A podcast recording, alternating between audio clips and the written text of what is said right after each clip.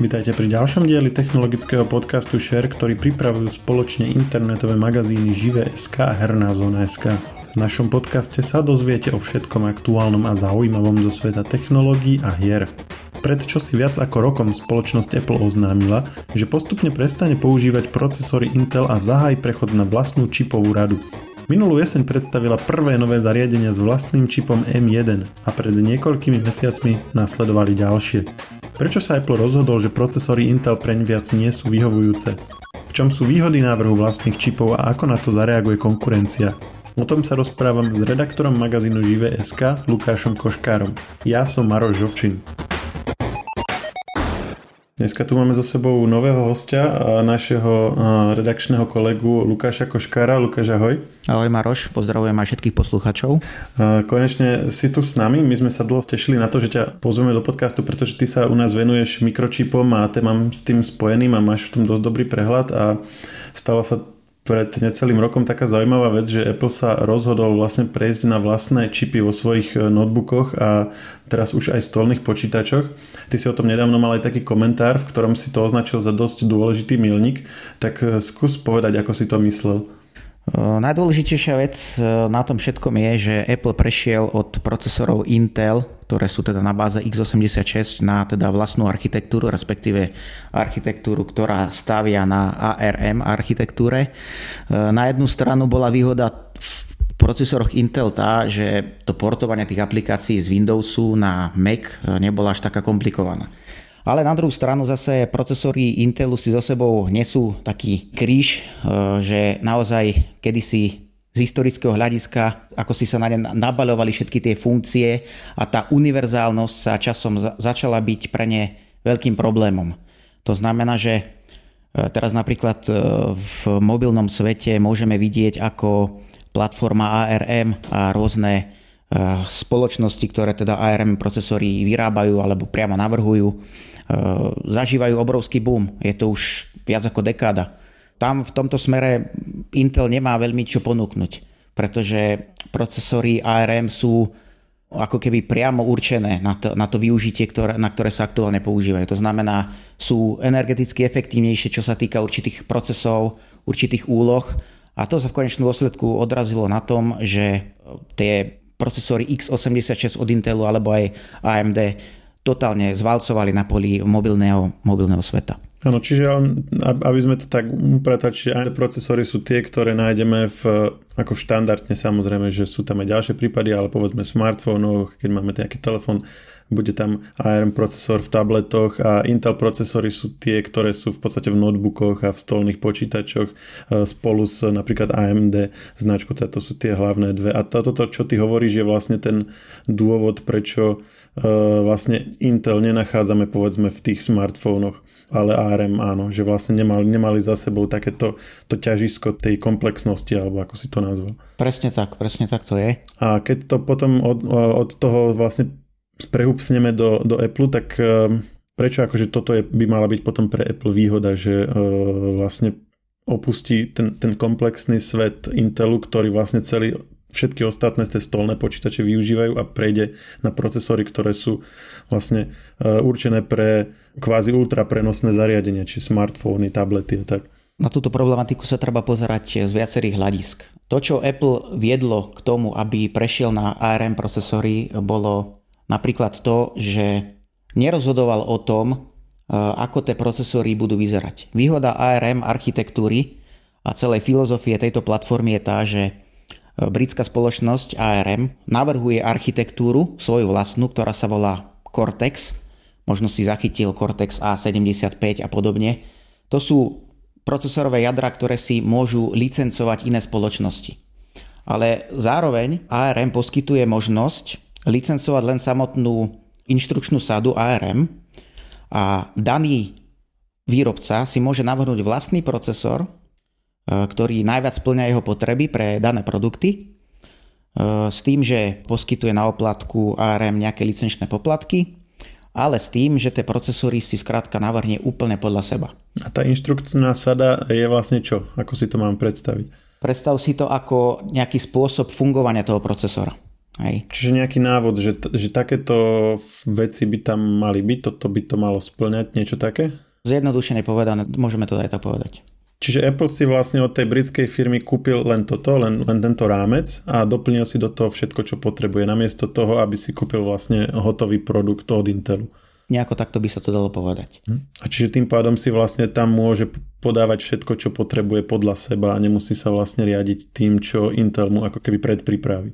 Áno, presne tak, to je prvá vec, to je prvý aspekt toho celého. Potom druhý problém, najmä teda procesorov Intel, nie procesorov x86 všeobecne, ale priamo procesorov Intel je ten, že Intel začína strácať v technologickej oblasti. To znamená, jeho výrobné procesy prestávajú byť dostatočne dobré na to, aby dokázali držať krok e, s procesormi ARM. To sú tie nanometre, to sú tie magické číselka nanometre, ktoré pôvodne označovali teda veľkosť tranzistorov, ale už po novom je v tom aj nejaká tá dávka marketingu. Tie jednotlivé nanometre už neoznačujú veľkosť samotných tranzistorov v tých čipoch, ale sú tam všelijaké nuancie, ktoré nebudeme, v tomto prípade nebudeme zachádzať do detailov, lebo v podstate aj tie spoločnosti už samotné sa možno v tom strácajú, ako to vlastne ponovom označujú. Jasne, ale platí, ale platí, že Intel ich nedokáže vyrábať také miniatúrne ako teda tieto ARM konkurenčné modely? Treba povedať, že výrobcovia ARM procesorov, oni v skutočnosti nie sú výrobcovia. Znamená to, že ani Apple v skutočnosti nie je výrobca. Apple je len návrhár čipov, takisto Qualcomm, ktorý navrhuje procesory Snapdragon, takisto Samsung, ktorý má svoje Exynosy a tak ďalej. Nvidia má takisto svoje vlastné ARM procesory, e, ktoré ale všetci títo výrobcovia sú odkázaní na outsourcing výroby u niekoho iného. A tým niekým iným, v tomto prípade konkrétne je najmä tajvanská spoločnosť TSMC, ktorá aktuálne je absolútnym lídrom vo svete výroby polovodičov. E, má k dispozícii najmodernejšie technológie. Aktuálne vyrába 5 nanometrové čipy a už sa nahlas hovorí o tom, že budúci rok spustí masovú výrobu 3 nanometrov, hej, takže... Čiže keby sme to chceli ako keby mm, rozdeliť, tak e, Intel je ako keby obdoba Akože že on robí aj ten návrh, čiže to, čo si v prípade Apple robí Apple sám a robí zároveň aj výrobu, to, čo robí TSMC. A vlastne ešte má aj tú sadu inštrukčnú, čo robí ARM, takže vlastne ako keby tri firmy na jednej strane kombinuje všetky v sebe on. V podstate Intel stojí za celou architektúrou x86. Jediný, kto teda ešte okrem neho aktuálne vyrába x86 procesory je AMD, ale tak tam je to krížová dohoda jeden poskytne technológiu svoju tomu druhému a zase naopak. Ale áno, Intel aktuálne si svoje čipy, x86 čipy navrhuje a sám si ich aj vyrába vo svojich továrniach. Kedysi bol lídrom aj v oblasti výroby. Čiže to znamená, že keď boli ešte 22 nanometrové procesory, tak v tejto oblasti Intel vládol. To je takých 6-7 rokov asi späť. A Intel si vyrába tie čipy, ale už časom teda začal strácať na TSMC. TSMC uh, začalo totižto vyrábať procesory pre rôznych výrobcov, alebo teda môžeme v tomto prípade povedať spoločnosti. Nenazývajme ich výrobcovia. Teda návrhárov čipov, teda aj spada medzi nich aj Apple, takisto Qualcomm a tak ďalej. A TSMC ako keby zozbieralo všetko to know-how od všetkých tých spoločností, E, vyrábalo čipy rôznych výkonov, rôznych veľkostí, rôznych typov a tým pádom ako keby sa za tie roky natrénoval na tej výrobe tých e, procesorov rôznych typov. To znamená, že časom získal ako keby náskok nad tým Intelom. A naopak Intel sa zasekol na 14 nanometroch, aktuálne bojuje s 10 nanometrami už myslím, že 3 roky a e, on už sluboval v podstate pred tromi rokmi, že masová výroba 10 nanometrov bude spustená, ona síce spustená je, ale stále nie je v takej kondícii, ako by mala byť. Napríklad Intel aktuálne nemá v, v segmente stolných počítačov naozaj že top výkonné procesory, ktoré by boli vyrábané 10 nanometrovým procesom. Stále tam napríklad má 14 nanometrov. Dobre, vráťme sa teda k Apple. Čiže tie dôvody sú dva, že e, jednak, že si môže Apple sám robiť e, kompletný návrh tých mikročipov a druhý dôvod je ten, že e, vlastne prejde k firme, ktorá mu ich dokáže vyrobiť menším výrobným procesom. Prečo je vlastne dôležité menší výrobný proces kvôli úspore energie a tak, alebo sú tam nejaké ďalšie ešte dôvody? Menší výrobný proces znamená v skratke vyšší výkon a vyššia energetická efektivita. Čiže toto sú dve také kruciálne záležitosti, ktoré sú top pohnutkami pri výbere zariadenia v mobilnom segmente. To znamená, že v prvom rade, keď najprv to boli čipy pre mobily, Aktuálne sú to teda už aj čipy pre počítače, konkrétne prenosné počítače. Najnovší produkt Apple je teda iMac, ktorý to je teda all-in-one počítač vo forme displeja, ktorý v sebe integruje všetko potrebné ale vďaka tomu, že čip, ktorý v ňom tiká, je naozaj e, malý, úsporný a pritom dostatočne výkonný, tak e, má veľké prednosti. Hej. To znamená, má naozaj veľkú výhodu oproti Intelu.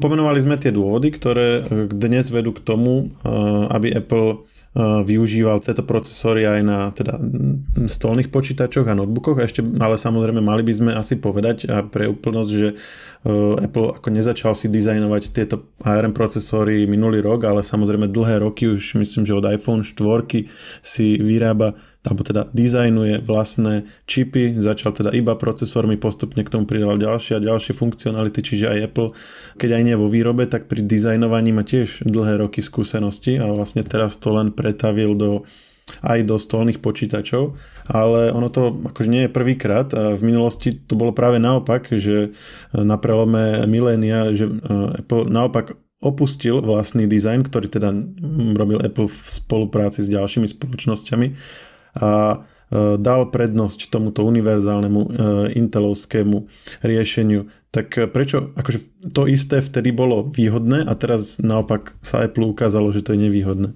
Tak Apple samozrejme nie je hlúpa firma, nikdy nebol hlúpa firma, vždy to bol ťahúň a vždy vedel zachytiť v správny okamih ten správny vietor, ako sa hovorí. Intel skrátka v poslednej dobe zaspal. Je to proste fakt. Apple si to veľmi dobre uvedomoval. Čiže Apple sa chytil príležitosti. Keď sa naskytla možnosť prejsť na niečo iné, tak na to prešiel. Ono v podstate, ako si hovoril, e, o tom, že Apple niečo kuje, e, sa hovorí už dlhšiu dobu. Už ja osobne som o tom písal ešte Adam pred 4 alebo 5 rokmi, že Apple možno naozaj zváži prechod na vlastné procesory aj vo svojich Macoch. Ako si správne povedal, tak Apple už dlhé roky navrhuje čipy pre svoje iPhony, iPady a tak ďalej ale to je jeden svet, to je čisto mobilný svet, ale počítače Mac, ktoré doteraz vlastne pracovali na procesoroch Intel, je to niečo úplne iné. Predtým, ako sa rozhodol prejsť e, z Intel procesorov na tie ARM vlastné čipy, e, musel zvážiť niekoľko hľadisk, ktoré určite zavážili. V prvom rade, keďže doteraz vývojári teda písali všetky aplikácie, software pre procesory Intel, tak e, Apple samozrejme v prvom rade musel zobrať na svoje plecia ten údel, že všetky tieto, aspoň tie najdôležitejšie aplikácie, vrátane samotného operačného systému musel prepísať na tie nové čipy ARM, pretože tie architektúry medzi x86 a ARM tam sú veľké rozdiely. Hej. Čiže on v podstate Apple musel celý ten systém prekopať, všetky aplikácie, aspoň tie základné musel spočiatku prekopať a takisto teraz e, všetky aplikácie od tretich strán vývojár s tým naďalej musia bojovať a všetky svoje aplikácie, ktoré boli pôvodne napísané pre procesory Intel, musia postupne prepísať do ARM, hej, do tých nových čipov. Mm, tu ale by, by som povedal, že tá mince má dve strany, lebo zase najväčšia vývojárska komunita okolo Apple už dnes je okolo iOS platformy, čo je vlastne ARM platforma, takže vlastne všetci títo iOS vývojári teraz môžu zo dňa na deň v podstate vlastne upravia svoje aplikácie v podstate len dizajnovo, lebo oni sú už vlastne tým pádom kompatibilné s e, desktopmi, ktoré majú tieto ARM procesory, čiže ten jeden jeden procesor. Inými slovami, na tých e, Macoch, ktoré majú tieto nové procesory od Apple sa vlastne dajú spúšťať iPhoneacké alebo iPadacké aplikácie a ten vývojár bude mať oveľa menej roboty, ak by ich povedzme trošku upravil, aby sa ovládali lepšie myšou, aby zodpovedali tým zvyklostiam používania v macOS operačnom systéme. Čiže ako, ako v niečom je to krátkodobo podľa mňa, aspoň je to komplikácia pre tých zabehnutých vývojárov aplikácií na macOS, ale na druhej strane z dlhodobého hľadiska získajú oveľa lepšie podmienky, vytvoria vlastne tej, tej veľkej komunite vývojárov pre iOS. Takže z dlhodobého hľadiska by práve, že to mohlo byť akože prospešné tomu ekosystému aplikácií. Jednoznačne to bude prospešné z toho hľadiska, že tí vývojári sa čoraz viac budú ako keby zapracovať do celej tej architektúry tých svojich čipov, tých čipov Apple a môžu z nej vyťažiť viac. Skrátka, keď ti niekto navrhne čip a ty máš naň prispôsobovať svoje aplikácie, je to vždy komplikovanejšie, ako keď si firma navrhne vlastný čip a zároveň preň môže vyrábať aj vlastný software. Čiže Apple dokáže z tých aplikácií a z toho výkonu zároveň toho procesora vyťažiť absolútne maximum. A toto je presne to, čo ostatní výrobcovia nebudú môcť Myslíš teraz ostatní výrobcovia akože aplikácií pre iné operačné systémy? Akože pre Windows a tak? Či o kom teraz hovoríš? Teraz hovorím napríklad o výrobcoch ako je Asus, hej, Acer a podobne. Títo výrobcovia nebudú mať plnú kontrolu nad tým, ako software a hardware spolu spolupracujú. Hej. Naopak Apple v tomto smere si bude tvoriť vlastnú cestu, bude si všetko optimalizovať na svoj hardware, a tým pádom odpadnú aj rôzne optimalizácie pre ostatných výrobcov a tak ďalej a tak ďalej. Skrátka, čipy priamo navrhnuté pre daný software a na, taktiež na druhej strane software navrhnutý pre dané čipy. Toto si myslím, že bude geniálna synergia, ktorá sa čoraz viac bude prejavovať. Čiže aj ten samotný hrubý výkon toho čipu nemusí byť taký vysoký na to, aby dosiahol povedzme taký výkon ako o mnoho výkonnejší čip. Uh-huh. Lebo ten aplikácie bežia optimálnejšie, vedia lepšie využiť Áno, ten výkon. presne tak. A vidíme to, vidíme to aj teraz na prvotných testoch. Uh, tie aplikácie pod macOS e, pod čipom M1 bežia rýchlejšie, spúšťa sa to rýchlejšie, má to rýchlejšiu odozvu. Dokonca ešte aj tie, ktoré sú emulované vlastne z, z Intel platformy, ešte aj tie sú niečo rýchlejšie v niektorých tých testoch. Niekedy môže byť aj toto, áno, môže to tak byť. A v neposlednom rade ARM platforma, a teda konkrétne aj čip M1 od Apple e, má veľkú výhodu samotnej energetickej efektivity. Výdrž e, súčasných MacBookov s čipom M1 je výrazne vyššia, myslím teda výdrž na batériu je výrazne vyššia, ako je to v prípade počítačov z Windows a procesorom x86. To je nejak veľmi, veľmi zaujímavá situácia, ktorá neviem, že, že či v histórii by sme vôbec nachádzali také ako paralely, že, že získal si ako keby jednou zmenou procesora oveľa väčší výkon, v rôznych ako aplikáciách, Niek- niektorých sa to prejaví viac, niektorých menej. A nie, že, nie, že to bolo teda, že, že energetická penálta alebo že pri rovnakej uh, energetickej záťaži, ale ešte ako bonus si vlastne získal výrazne väčšiu výdrž na batériu. To je, že po všetkých stránkach je to ako také dosť zásadné zlepšenie, ktoré keď si to takto porovnáš, tak ti vynikne, že ako veľmi uh, zaspatý, ako si to nazval, bol vlastne ten Intel, že vlastne stačil takýto jeden prechod a po všetkých stránkach sa to odrazu výrazne zlepšilo. Áno, je to presne tak. My sme hovorili celý čas o tom, že Apple vlast, má vlastný čip pre Macy a tak, ale ono je to v podstate stále ešte iba jeden čip M1. Ako dodnes Apple žiadny ďalší nepredstavil. A táto M1 je teda použitá, ako si povedal, v MacBookoch, v MacBookoch Pro a v najnovšie v iMacu, čo sú všetko v podstate Takže počítače pre, dajme tomu, kancelárskú prácu alebo takú ľahkú profesionálnu prácu. Není sú to nejaké pracovné stanice, není sú to herné, herné počítače, kdežto v tom svete klasických počítačov, ktorom Intel stále dominuje, je tých oblastí používania oveľa viacej. Takže v čom Apple ako keby musí ešte zabrať, aby, aby prenikol aj do týchto ďalších segmentov a je to vôbec, myslíš si, že, ne, že, že reálne, že, že dajme tomu jedna vec je poháňať takýmto procesorom notebook alebo, alebo stolný počítač na kancelárskú prácu a druhá napríklad Mac Pro, čo je pracovná stanica s množstvom jadier, na ktorej bežia proste rôzne, renderujú sa 3D eh, simulácie a podobne, že to vlastne iné zameranie vlastne toho zariadenia. Že Intel vlastne pokrýval celé to spektrum, ale Apple vlastne zatiaľ nemá nič, čím by ako keby do profesionálneho sveta ako keby vhupsol. Uh, myslíš si, že, že majú ako keby nejakom krátkodobom horizonte kapacitu vôbec nahradiť, napríklad aj tieto procesory pracovných stanic, to je myslím tá rada, je ešte stále Intel Xenon, ak sa nemýlim? Áno. V prípade AMD je to Epic.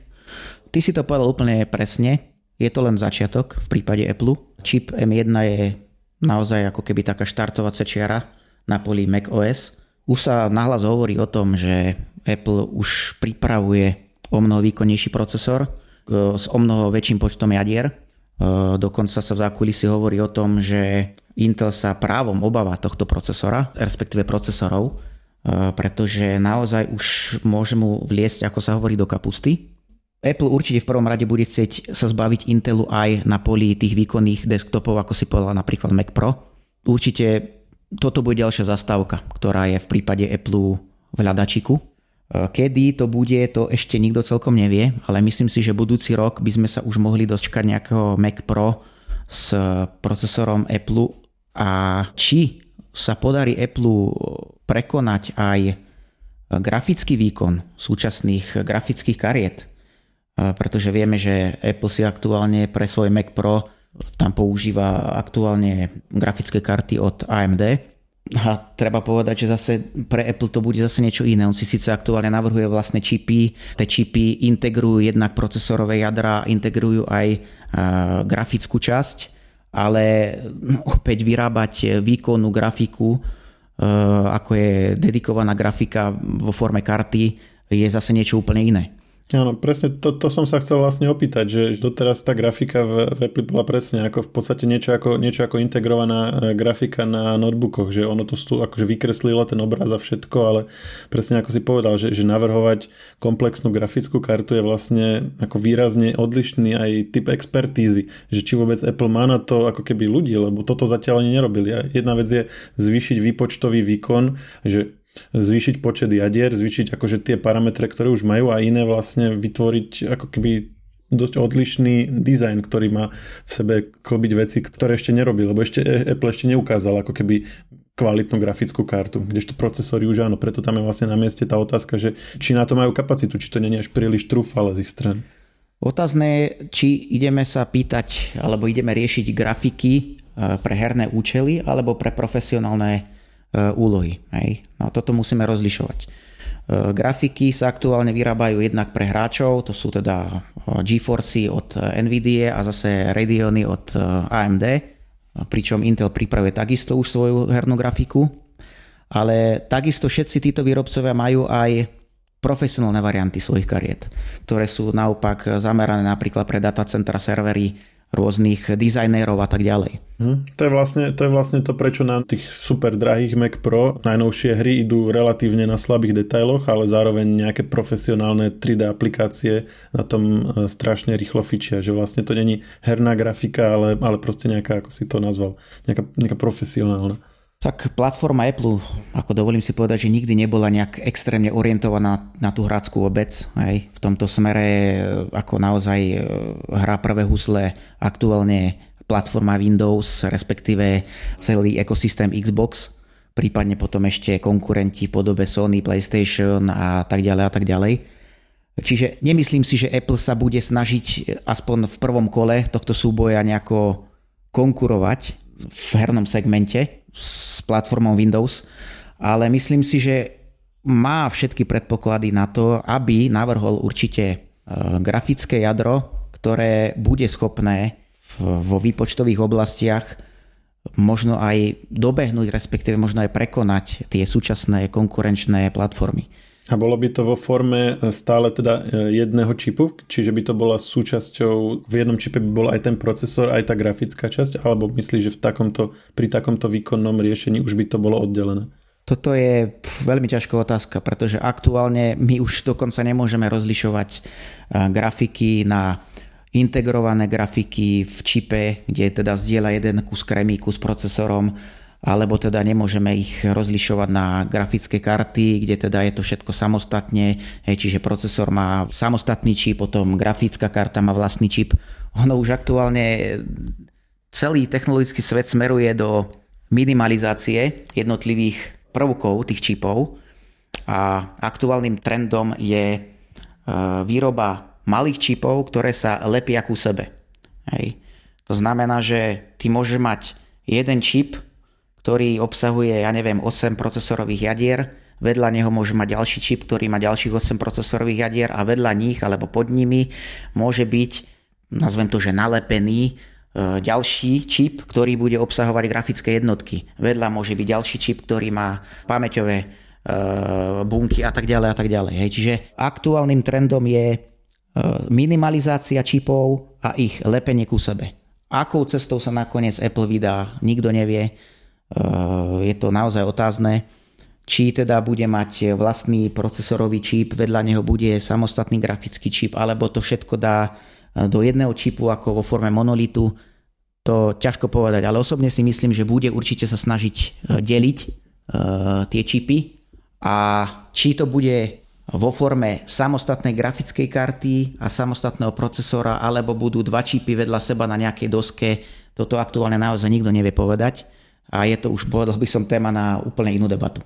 Áno, ale ešte, ešte jedna vec, ktorá by možno pri tom mohla byť spomenutá, je, že e, Apple už dlhšie podporuje tie tzv. externé grafické karty, ktoré sa cez Thunderbolt porty pripájajú, ktoré už majú dostatočnú, alebo teda niektoré z nich za istých okolností pomerne do, dosť veľkú prenosovú kapacitu, aby takéto niečo zvládli. Že myslíš si, že mohlo by byť aj toto riešením, že by sa proste venovali e, optimalizácii tohto externého pripájania, aby bolo čo najrychlejšie a skrátka by to ako tie grafické karty by, by proste nechali konkurentom, len by sa ako nemontovali priamo do počítačov, ale by sa, by sa pripájali externe, alebo, alebo myslím, že predsa len mm, je potrebné, aby vlastnú grafickú kartu aj tak navrhli. Osobne si myslím, že neviem, či Apple bude sa uberať smerom pripájania nejakej grafickej karty vo forme externého boxu počítaču Celé mi to príde také ťažkopádne a pre Apple také netradičné. Nemyslím si, že sa bude uberať týmto smerom.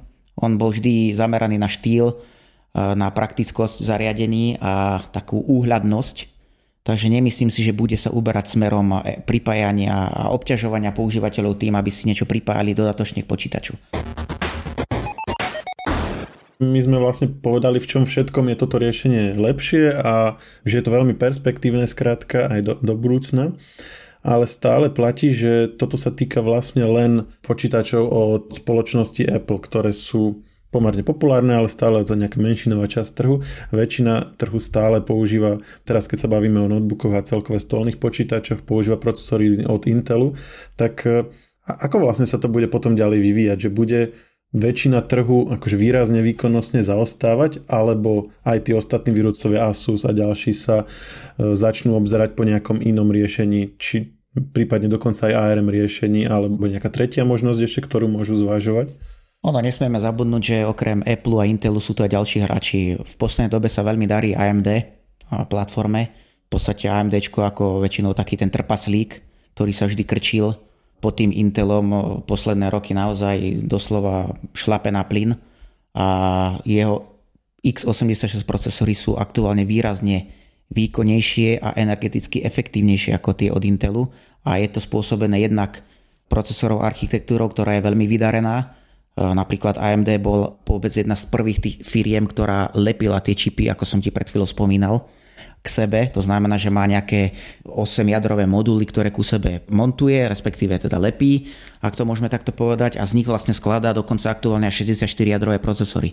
To je niečo, čo intelektuálne nemá. Nemá to ani Apple a nemá to v bežnom spotrebiteľskom segmente ani ARM. A to sú procesory pre aké využitie?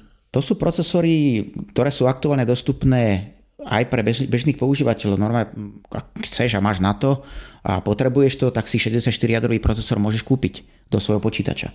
Intel aktuálne nemá 64-jadrový procesor, takisto ale zvažuje tú možnosť, že bude tie, nie že zvažuje, ale je to jeho plán, že bude tie čipy postupne lepiť takisto, ako to robí aktuálne AMD.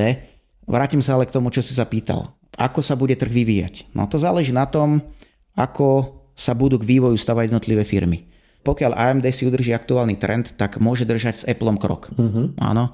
S tým, že by zostalo pri tej terajšej architektúre, takže by nebolo, nebolo treba akože nové aplikácie, nebolo by treba nové Windowsy, zostalo by všetko ako je, len by akože výrobným procesom by dokázali to dobiehať. Áno, ale samozrejme otázka je, že či e, bude schopný uspokojiť dopyt trhu, pretože e, AMD je takisto odkazané aktuálne na tajvanské TSMC, ktoré mu tie čipy vyrába vyrába mu ich rovnaká firma ako čipy robí pre Apple. Intel si ich stále robí sám, otázne je dokedy, pretože to, že on aktuálne zaostáva, nie je dlhodobo udržateľné aj pre samotný Intel. To znamená, že ak časom začnú jeho procesory výrazne zaostávať za konkurenciou, tak bude musieť zvažovať takisto outsourcing výroby čipov. Otázne samozrejme je, že či dostane dostatočné kapacity, lebo TSMC takisto má určité množstvo tovární, všetky nevyrábajú najpokričilejším výrobným procesom a aktuálne má uzavreté kontrakty na dlhé roky. To znamená, že má vyradené výrobné kapacity pre Apple, pre AMD, pre Qualcomm, pre Nvidia a ďalšie firmy. Pričom Intel by musel do toho vlaku nastúpiť a kto vie, koľké kapacity, aké veľké kapacity by sa mu ušli. Hej. Takže aktuálne je veľká otázka, čo sa bude diať. Hej. Pretože celý svet aktuálne je závislý na veľmi málo firmách, ktoré dokážu vyrábať čipy naj, najvyššej kvality. Áno, a to, a to súvisí vlastne aj s tou terajšou krízou, ale tomu by sme, to sme sa aj vlastne bavili, že tomu by sme možno venovali aj samostatný podcast, lebo to je tiež veľmi zaujímavá téma. Ale toto, aby sme možno uzavreli, čiže jedna možnosť je, že konkurencia sa spolahne na AMD, tomu sa podarí udržiavať e, krok. Je napríklad východiskom aj prechod na ARM procesory aj pri zvyšku trhu, alebo lebo tam je otázka, že ku komu, akože, že, že kto okrem Apple vlastne robí takýto typ procesorov. Boli síce nejaké akože pokusy kedysi, ale moc sa to pokiaľ im nerozbehlo. Tak je aj toto akože východiskom? Aktuálne vyrába ARM čipy mnoho spoločností. Napríklad je to Qualcomm, napríklad je to Samsung. Áno, ale to sú, to sú všetko ako mm, procesory pre mm, smartfóny alebo tablety, ale mm, neviem, alebo rozrobí niekto aj niečo, čo by bolo použiteľné pre stolné počítače? Áno, sú aj ARM procesory pre bežné počítače, sú takisto ARM procesory pre uh, servery, hej, takže je niekoľko spoločností, ktoré sa vývojom týchto procesorov zaoberajú. Uh, otázne je, či vôbec a kedy budú schopné tie ARM procesory naplno nahradiť architektúru x86, pretože keď si zoberieme platformu Windows, tak tá v podstate beží na x86 roky a všetky aplikácie, ktoré sú pre ne napísané, sú optimalizované pre x86 procesory. To znamená, platforma x86 je tá, ktorá tu akože dekády v podstate bola, na ktorej všetci sme pracovali a ona siaha asi dokedy, do nejakých 80 rokov alebo dokedy? No áno, môžeme to tak povedať. Čiže vlastne všetky tie Windowsy, na ktoré si pamätáme, všetky aplikácie, čo sme zvyknutí, vlastne vždycky to bolo na, tieto, na tejto jednej platforme. Takže to by naozaj bol ako keby veľký skok. Apple si to môže dovoliť, lebo má všetko vlastne pod strechou jednej firmy, od návrhu čipu až po konečné aplikácie, všetko si robí sám. Ale vlastne takýto e, rozsegmentovaný trh, ako je, ako je v prípade Windowsu, že niekto robí procesory, ďalší robí operačný systém, ďalší robí nejaké ovládače k tomu a podobne, tak asi na to naráža, že že ten prechod by bol oveľa bolestivejší, hlavne keď je tam to vlastne mnohodekádové dedičstvo za nimi. Áno, ono aktuálne existujú možnosti emulácie e, tých aplikácií pre Windows, ktoré boli pôvodne teda napísané pre procesory x86. Forma emulácie, že mohli by tie aplikácie bežať aj pod tým ARM procesorom. Áno, ale to je zase veľká výkonová strata a nie, nie, že by to bolo optimálnejšie, ale ešte menej optimálne ako je to dnes. Čiže oproti Apple by to vlastne ešte, ešte viac nevýhodnené boli tým pádom. Áno, presne tak. Buď by boli výrazne výkonnejšie, čo teda obávam sa, že sa nestane, alebo druhá možnosť je teda komplet celé tie e, programy prepísať pre ARM platformu a to, to si teda neviem predstaviť. Takže bude to určite zaujímavé sledovať. Ja osobne som na to veľmi zvedavý a už myslím si, že už dlhé roky nebol svet procesorov taký zaujímavý, ako je teraz. Tak veľmi sa neotriasal a sám som teda veľmi zvedavý, čo bude. A ja, je to veľmi zaujímavé, lebo tak, tak ako sme si to povedali, tak to vyzerá, že, že na jednej strane ako keby jeden výrobca má veľmi dobre našliapnuté a na druhej strane sú tí ostatní, ktorí vlastne majú niekoľko možností, z ktorých ani jedna nie, nie je práve ideálna alebo je minimálne neistá tak uh, uvidíme, uvidíme, ako sa to vyvinie, či sa tie nožnice medzi, medzi Apple a ďalšími firmami budú roztvárať, alebo naopak, či sa podarí niečo vymyslieť, aby, aby ten rozdiel nebol až taký veľký. Ďakujem ti, Lukáš, bolo to, bolo to veľmi zaujímavé. Ďakujem aj ja. Technologický podcast Share nájdete vo všetkých podcastových aplikáciách, vrátane Apple Podcast, Google Podcast či Spotify. Nové časti sa objavujú tiež v podcastovom kanáli aktuality.sk. Ak nám chcete niečo odkázať, doplniť nás alebo sme povedali niečo zle a chcete nás opraviť, môžete nám napísať na podcasty zavinačžive.sk. Ešte raz, podcasty zavinačžive.sk.